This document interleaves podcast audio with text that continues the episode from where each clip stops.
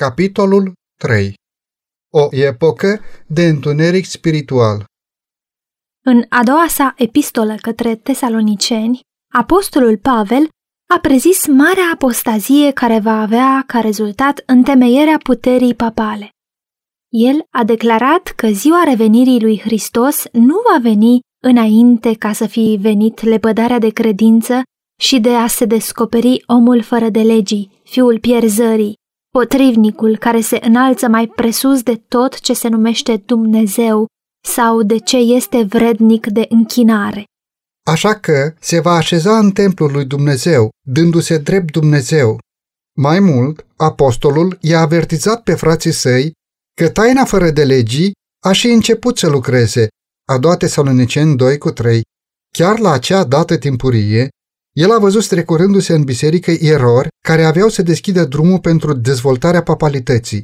Puțin câte puțin, la început insidios, apoi în mod deschis, pe măsură ce a crescut în putere și a câștigat controlul asupra minților oamenilor, taina fără de legii și-a continuat lucrarea ei amăgitoare și blasfemitoare. În mod aproape imperceptibil, obiceiurile păgânismului și-au croit drum în Biserica lui Hristos. Spiritul de compromis și de conformare cu păgânismul a fost ținut în frâu pentru un timp de persecuțiile aprige pe care le-a suferit biserica sub păgânism. Dar când persecuția a încetat și creștinismul a intrat în curțile și palatele imperiale, el a renunțat la simplitatea umilă a lui Hristos și a apostolilor lui, în schimbul pompei și mândriei preoților și conducătorilor păgâni, și a înlocuit cerințele lui Dumnezeu cu teoriile și tradițiile omenești.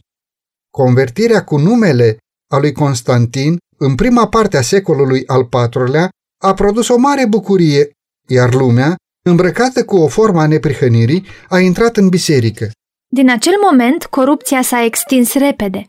Deși părea înfrânt, păgânismul biruise. Spiritul lui stăpânea biserica. Doctrinele, ceremoniile și superstițiile lui au fost incluse în credința și în serviciile de închinare ale pretinșilor urmași ai lui Hristos. Acest compromis între păgânism și creștinism a avut ca urmare apariția omului fără de legii, despre care profeția prezisese că se va împotrivi și se va înălța mai presus de Dumnezeu. Acel sistem uriaș de religie falsă este capodopera puterii lui Satana, un monument al eforturilor lui de a se așeza pe tron pentru a guverna pământul după voia lui. Odată, Satana a căutat să ajungă la un compromis cu Hristos. A venit la Fiul lui Dumnezeu în pustia ispitei și, arătându-i toate împărățiile lumii și slava lor, prințul întunericului s-a oferit să le dea pe toate în mâinile sale, cu condiția ca el să-i recunoască supremația. Hristos l-a mustrat pe arogantul ispititor și l-a obligat să plece, dar Satana are succes mai mare când vine cu aceeași ispită înaintea omului. Pentru a-și asigura câștiguri și onoruri lumești, biserica a căutat favoarea și sprijinul oamenilor mari ai pământului. Respingându-l astfel pe Hristos, ea a consimțit să accepte supunerea față de reprezentantul lui Satana, episcopul Romei. Una dintre doctrinele principale ale romano-catolicismului susține că papa este capul vizibil al Bisericii Universale a lui Hristos, investit cu autoritate supremă peste episcopii și preoții din toate părțile lumii. Mai mult decât atât, papei i-au fost atribuite chiar titlurile dumnezeirii. A fost numit Domnul Dumnezeu Papa și a fost declarat infailibil. El pretinde închinarea tuturor oamenilor. Prin intermediul Bisericii Romei, Satana ridică aceleași pretenții pe care le-a ridicat în pustia ispitirii și mulțimi imense sunt gata să-i aducă închinare. Dar cei care se tem de Dumnezeu și îl respectă întâmpină această încumetare strigătoare la cer, așa cum a întâmpinat și Hristos pretențiile vicleanului vrășmaș.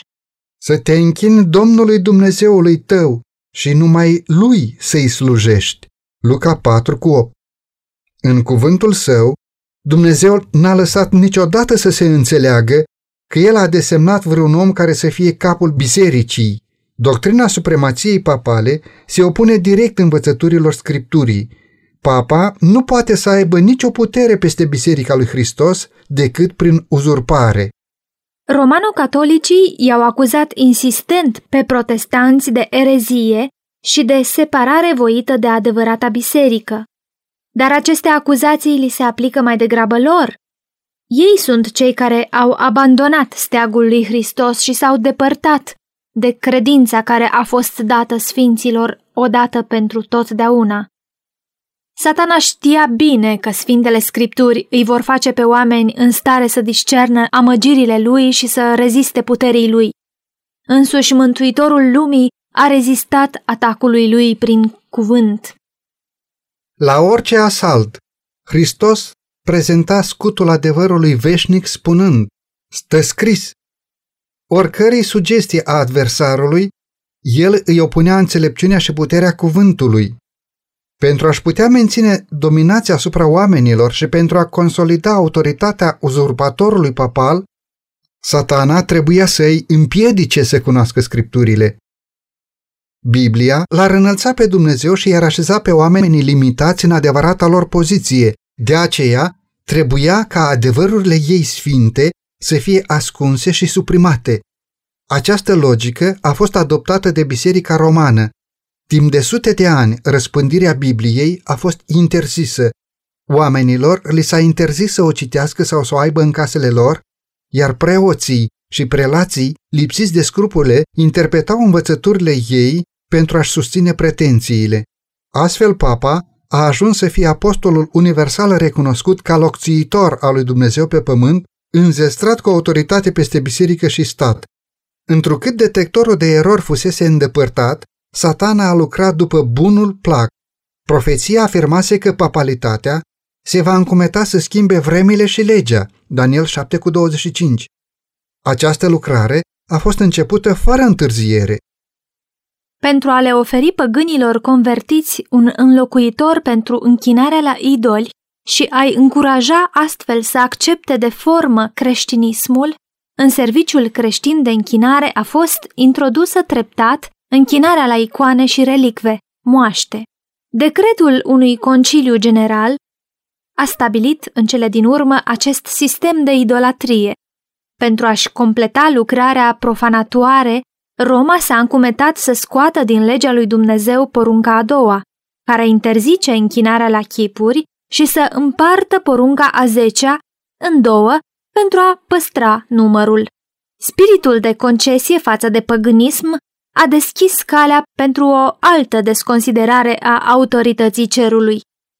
Lucrând prin intermediul conducătorilor neconsacrați ai bisericii, Satana a falsificat și porunca a patra și a încercat să dea la o parte vechiul sabat, ziua pe care Dumnezeu a binecuvântat-o și a sfințit-o, iar în locul lui să înalțe sărbătoarea păzită de păgâni ca venerabila zi a soarelui.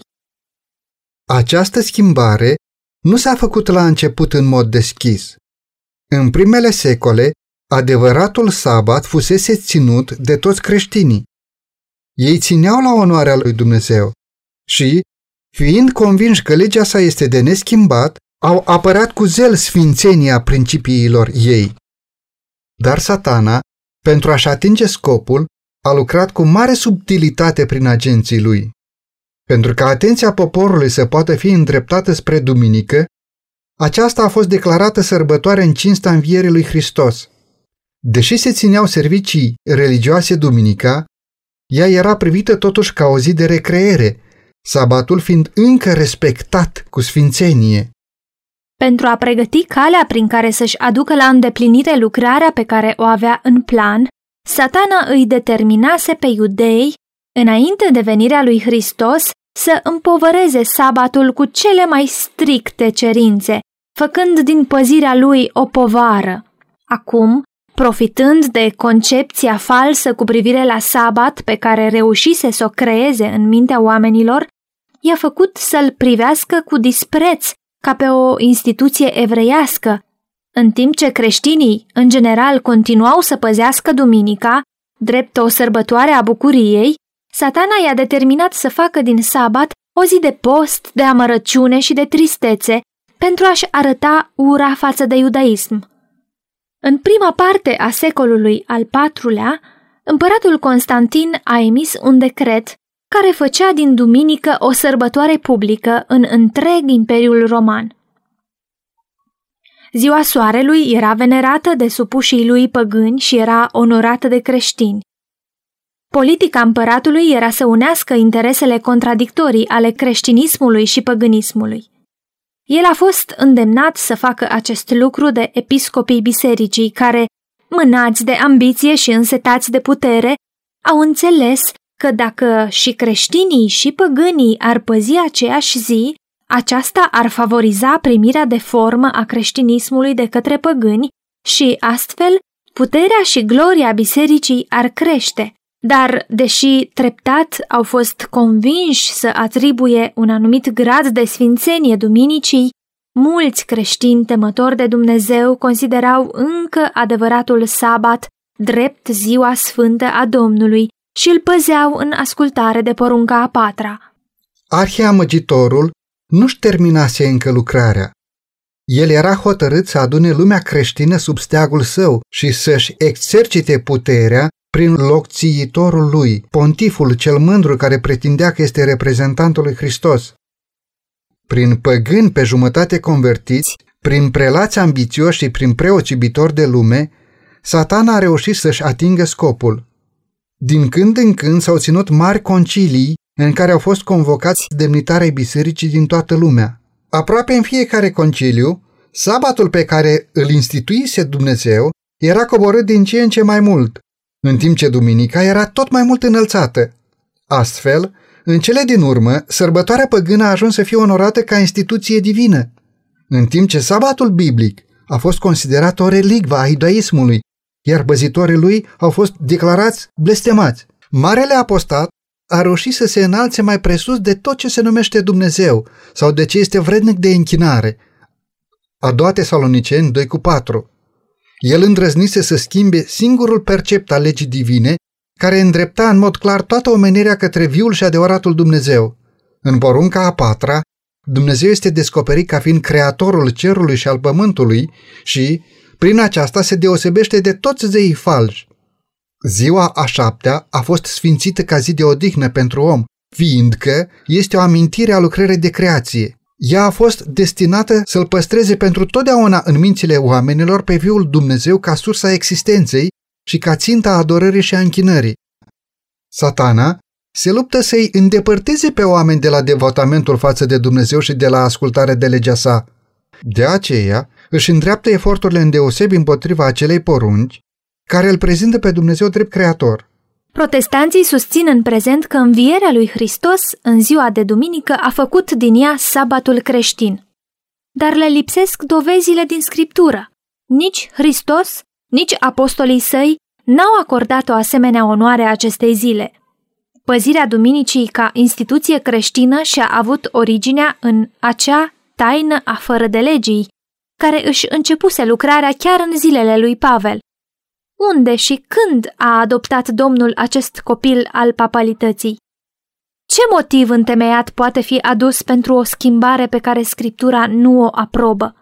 În secolul al șaselea, papalitatea era deja puternic consolidată. Scaunul puterii ei a fost stabilit în cetatea imperială, iar episcopul Romei a fost declarat cap peste întreaga biserică. Păgânismul cedase locul papalității. Balaurul îi dăduse fiarei puterea lui, scaunul lui de domnie și o stăpânire mare. Apocalips treisprezece doi. Acum au început cei o mie două sute șaizeci de ani de persecuție papală, preziși în profețiile din cărțile Daniel și Apocalipsa, Daniel șapte douăzeci și cinci, Apocalipsa trei cinci la șapte. Creștinii au fost obligați să aleagă fie să renunțe la integritatea lor și să accepte ceremoniile și închinarea papală, fie să-și chinuie viața în temnițe sau să sufere moartea pe roată, pe rug sau sub securea călăului. Acum s-au împlinit cuvintele lui Iisus: veți fi dați în mâinile lor, până și de părinții, frații, rudele și prietenii voștri, și vor omorî pe mulți dintre voi. Veți fi urâți de toți din pricina numelui meu. Luca douăzeci și unu, șaisprezece și șaptesprezece. Persecuția s-a dezlănțuit asupra celor credincioși cu o furie mai mare ca niciodată, iar lumea a devenit un imens câmp de luptă. Timp de sute de ani, Biserica lui Hristos și-a găsit scăparea în singurătate și întuneric. Profeția afirmase astfel: și femeia a fugit în pustie, într-un loc pregătit de Dumnezeu, ca să fie hrănită acolo o mie două sute șaizeci de zile. Apocalips doisprezece cu șase. Ascensiunea Bisericii Romane a marcat începutul evului mediu întunecat. Pe măsură ce puterea ei creștea, întunericul se adâncea. Credința a fost transferată de la Hristos, adevărata temelie, la Papa de la Roma. În loc să se încreadă în Fiul lui Dumnezeu pentru iertarea păcatelor și pentru mântuirea veșnică, oamenii priveau la papă și la preoții și prelații cărora el le dăduse autoritate. Ei erau învățați că papa este mijlocitorul lor pământesc și că nimeni nu poate să se apropie de Dumnezeu decât prin el, ba mai mult că el ține locul lui Dumnezeu pentru ei și de aceea trebuie în mod implicit să îi se dea ascultare. O abatere de la cerințele lui constituia un motiv suficient pentru ca cea mai aspră pedeapsă să vină asupra trupurilor și sufletelor ofensatorilor. Astfel, mințile oamenilor erau întoarse de la Dumnezeu către oameni supuși greșelii, imperfecți și cruzi, ba mai mult către însuși prințul întunericului, care își exercita puterea prin ei. Păcatul era deghizat într-un veșmânt de sfințenie. Când scripturile sunt înlăturate, iar omul ajunge să se considere suveran, trebuie să ne așteptăm numai la înșelătorie, minciună și nelegiuire josnică. În momentul în care au fost înălțate legile și tradițiile omenești, a ieșit la iveală corupția care este întotdeauna rezultatul îndepărtării legii lui Dumnezeu. Au fost zile primejdioase pentru Biserica lui Hristos. Credincioșii, purtători de steag, erau într-adevăr puțini. Deși au existat în continuare oameni care să stea de partea adevărului, uneori părea că eroarea, superstiția se vor impune pe deplin, iar adevărata religie va fi alungată de pe pământ. Evanghelia a fost pierdută din vedere. În schimb, formele religioase au devenit mai numeroase și oamenii au fost împovărați cu cerințe stricte. Credincioșii erau învățați nu numai să privească la papă ca mijlocitor al lor, dar și să-și pună încrederea în propriile fapte ca ispășitoare pentru păcat. Pelerinajele lungi, fapte de penitență, închinarea la relicve, moaște, înălțarea de biserici, altare și morminte sfinte, sume mari plătite bisericii, toate acestea și multe alte fapte asemănătoare erau impuse pentru ca oamenii să potolească mânia lui Dumnezeu sau să-și asigure favoarea sa, ca și când Dumnezeu ar fi ca noi, să se mânie pentru lucruri de nimic sau să fie împăcat prin daruri sau fapte de penitență. Cu toate că viciul predomina chiar și printre conducătorii bisericii catolice, influența ei părea în continuă creștere. Către sfârșitul secolului al optsprezecelea, adepții papalității au ridicat pretenția că, în primele secole ale bisericii, episcopii Romei avuseseră aceeași putere spirituală pe care și-o asumau acum. Pentru a întări această pretenție, a trebuit să se folosească de unele mijloace care să-i confere o aparență de autoritate, iar acestea au fost sugerate prompt de către tatăl minciunii. Scrieri vechi au fost plăsmuite de călugări, s-au descoperit hotărâri ale unor concilii despre care nu se auzise mai înainte și care stabileau supremația universală a papei încă din primele secole. Și astfel, o biserică ce respinsese adevărul a acceptat cu lăcomie aceste minciuni. Puținii credincioși care clădeau pe temelia adevărată au fost nedumeriți și încurcați când gunoiul doctrinei false a împiedicat lucrarea. Ca și constructorii de pe zidurile Ierusalimului din zilele lui Neemia, unii erau gata să spună: puterile celor ce duc poverile slăbesc și dărâmăturile sunt multe, nu vom putea să zidim zidul. Neemia patru cu zece. Obosiți de lupta continuă împotriva persecuției, a înșelăciunii, a nelegiuirii și a tuturor celorlalte piedici pe care Satana le născocea pentru a le opri înaintarea, unii care fuseseră ziditori credincioși s-au descurajat și de dragul păcii și al siguranței averilor și vieților lor au părăsit temelia adevărată. Alții, neintimidați de împotrivirea dușmanilor lor, au declarat fără teamă: nu vă temeți de ei, aduceți-vă aminte de Domnul cel mare și înfricoșat, Neemia patru paisprezece, și au continuat lucrul, fiecare încins cu sabia, Efeseni șase șaptesprezece. Același spirit de ură și împotrivire față de adevăr i-a inspirat pe vrăjmașii lui Dumnezeu din fiecare secol și aceeași vigilență și aceeași credincioșie s-au cerut de la slujitorii săi. Cuvintele lui Hristos spuse primilor ucenici se aplică și urmașilor săi de la încheierea timpului. Ce vă zic vouă, zic tuturor, vegheați! Marcu treisprezece cu treizeci și șapte. Întunericul părea să se mărească. Închinarea la chipuri cioplite devenise aproape generală. Se ardeau lumânări și se rosteau rugăciuni înaintea icoanelor. Predominau cele mai absurde și mai superstițioase obiceiuri. Mințile oamenilor erau atât de stăpânite de superstiție, încât rațiunea părea că își pierduse puterea.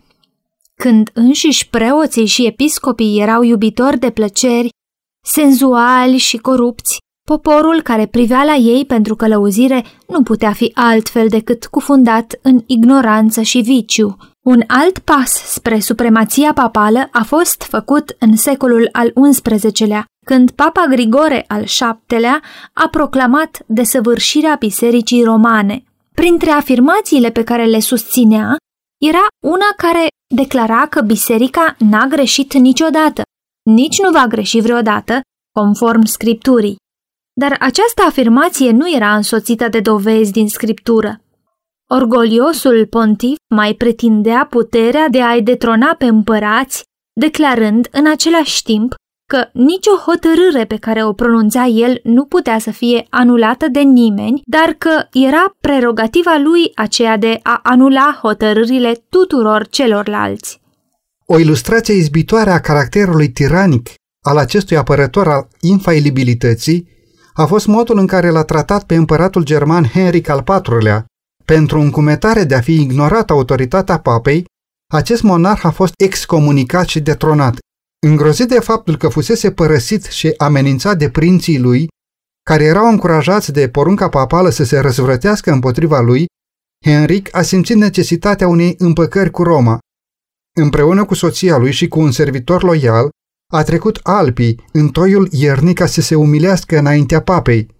Sosind la castelul în care se retrăsese Papa Grigore, a fost condus fără garda lui într-o curte exterioară și, acolo, în frigul aspru al iernii, cu capul descoperit și cu picioarele goale, într-o îmbrăcăminte sărăcăcioasă, a așteptat permisiunea papei de a se înfățișa înaintea lui. Pontiful nu s-a îndurat să-i acorde iertare până când n-a petrecut trei zile în post și mărturisire. Chiar și atunci, iertarea a fost acordată numai cu condiția ca împăratul să aștepte decretul papei înainte de a-și repune semnele rangului său de a exercita puterea regală. Grigore, îmbătat de triumful său, se lăuda că era de datoria lui să umilească mândria regilor. Cât de izbitor este contrastul între mânia arogantă a acestui pontif trufaș și blândețea și umilința lui Hristos, care se înfățișează pe sine stând la ușa inimii și cerând voie să intre pentru a aduce iertare și pace și care i-a învățat pe ucenicii săi: oricare va vrea să fie cel din tâi între voi, să vă fie rob. Matei douăzeci cu douăzeci și șapte. Secolele care au urmat au fost martorele creșterii continue a erorii din doctrinele Romei. Chiar și înainte de întemeierea papalității se acordase atenție învățăturilor filozofilor păgâni și ele exercitaseră influență în biserică. Mulți care mărturiseau că sunt convertiți erau încă partizanii dogmelor filozofiei lor păgâne și nu numai că le studiau în continuare, dar le recomandau și altora ca mijloace de a-și extinde influența printre păgâni. Rătăciri serioase au fost introduse în felul acesta în credința creștină. Între cele mai importante erau credința în nemurirea naturală și starea conștientă a omului în moarte. Această doctrină a pus temelia pe care Roma a instituit închinarea la sfinți și adorarea Fecioarei Maria. Din ea a izvorât, de asemenea, erezia chinului veșnic pentru cei care rămân nepocăiți până la sfârșit, erezie care a fost încorporată de timpuriu în credința papală. Acum era pregătită calea pentru introducerea unei alte invenții a păgânismului, pe care Roma a numit-o purgatoriu și a folosit-o pentru a îngrozi mulțimile credule și superstițioase. Prin această erezie se afirmă existența unui loc de tortură în care sufletele care n-au meritat condamnarea veșnică trebuie să sufere pedeapsa pentru păcatele lor și din care, după ce sunt eliberate de necurăție, sunt primite în cer. Pentru ca Roma să poată profita de pe urma temerilor și viciilor adepților ei, a fost necesară o altă plăsmuire. Aceasta a luat forma doctrinei indulgențelor. Iertarea tuturor păcatelor trecute, prezente și viitoare și eliberarea de toate chinurile și pedepsele ce decurgeau din ele erau făgăduite tuturor celor care se înrolau în războaiele pontifului, care aveau ca scop extinderea stăpânirii seculare, pedepsirea dușmanilor sau exterminarea celor care îndrăzneau să-i conteste supremația spirituală. De asemenea, oamenii erau învățați că, oferind bani bisericii, se puteau elibera de propriile păcate și puteau de asemenea să scape sufletele prietenilor lor decedați care erau chinuite în flăcări. Prin astfel de mijloace, Roma și-a umplut tezaurele și a finanțat splendoarea, luxul și viciul pretinșilor reprezentanți ai aceluia care nu avusese unde să-și plece capul. Ceremonialul biblic al cinei Domnului fusese înlocuit cu jertfa idolatra a liturghiei. Preoții papali pretindeau că, prin ritualul lor ridicol și lipsit de sens, transformaseră efectiv acea pâine simplă și acel vin în trupul și sângele lui Hristos. Cu o încumetare hulitoare, ei pretindeau în mod deschis că au puterea de a-L crea pe Dumnezeu, creatorul tuturor lucrurilor. Creștinilor li s-a cerut, sub pedeapsa cu moartea, să-și mărturisească deschis credința în această grozavă erezie ofensatoare la adresa cerului. Mulțimi de oameni care au refuzat au fost dați flăcărilor. În secolul al treisprezecelea a fost înființat cel mai teribil dintre toate instrumentele papalității, Inchiziția. Prințul Întunericului lucra împreună cu conducătorii ierarhiei papale. În conciliile lor secrete, Satana și îngerii lui controlau mințile oamenilor răi, în timp ce, nevăzut în mijlocul lor, stătea un înger al lui Dumnezeu, care nota raportul înfricoșător al decretelor lor nelegiuite și scria istoria unor fapte prea îngrozitoare pentru a fi văzute de ochiul omenesc. Babilonul cel mare s-a îmbătat de sângele sfinților. Apocalips șaptesprezece cu cinci. Trupurile mutilate ale milioanelor de martiri strigau la Dumnezeu, cerând răzbunarea asupra acelei puteri apostate. Papalitatea devenise despotul lumii. Regi și împărați se plecau în fața decretelor pontifului roman. Destinele oamenilor și pentru prezent și pentru veșnicie păreau să fie sub controlul lui. Timp de sute de ani, doctrinele Romei au fost primite pe scară largă și fără rezervă. Riturile ei au fost îndeplinite cu respect. Sărbătorile ei au fost păzite peste tot. Clerul ei a fost onorat și susținut generos. Biserica romană nu a mai ajuns niciodată la un prestigiu, o splendoare sau o putere mai mare ca atunci. Dar miezul zilei papalității a fost miezul nopții lumii. Sfintele Scripturi erau aproape necunoscute, nu numai poporului, ci și preoților. Ca și fariseii din vechime, conducătorii papali urau lumina care le descoperea păcatele. Legea lui Dumnezeu, standardul neprihănirii, fiind îndepărtate, ei își exercitau fără nicio măsură puterea și practicau viciul fără reținere. Înșelătoria, avariția și desfrâul domneau. Oamenii nu se dădeau înapoi de la nicio crimă prin care puteau să-și câștige avere sau poziție.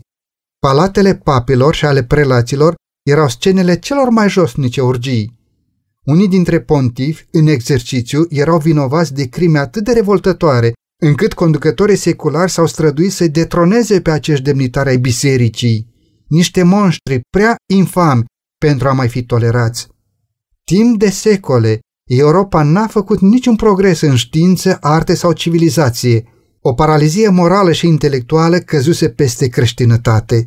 Starea lumii sub puterea papală erau o împlinire teribilă și izbitoare a cuvintelor profetului Osea: poporul meu piere din lipsă de cunoștință, fiindcă ai lepădat cunoștința și eu te voi lepăda, fiindcă ai uitat legea Dumnezeului tău, voi uita și eu pe copiii tăi. Nu este adevăr, nu este îndurare, nu este cunoștință de Dumnezeu în țară. Fiecare jură strâmb și minte, ucide, fură și preacurvește, năpăstuiește și face omoruri după omoruri. Osea patru cu șase. Acestea au fost rezultatele înlăturării cuvântului lui Dumnezeu.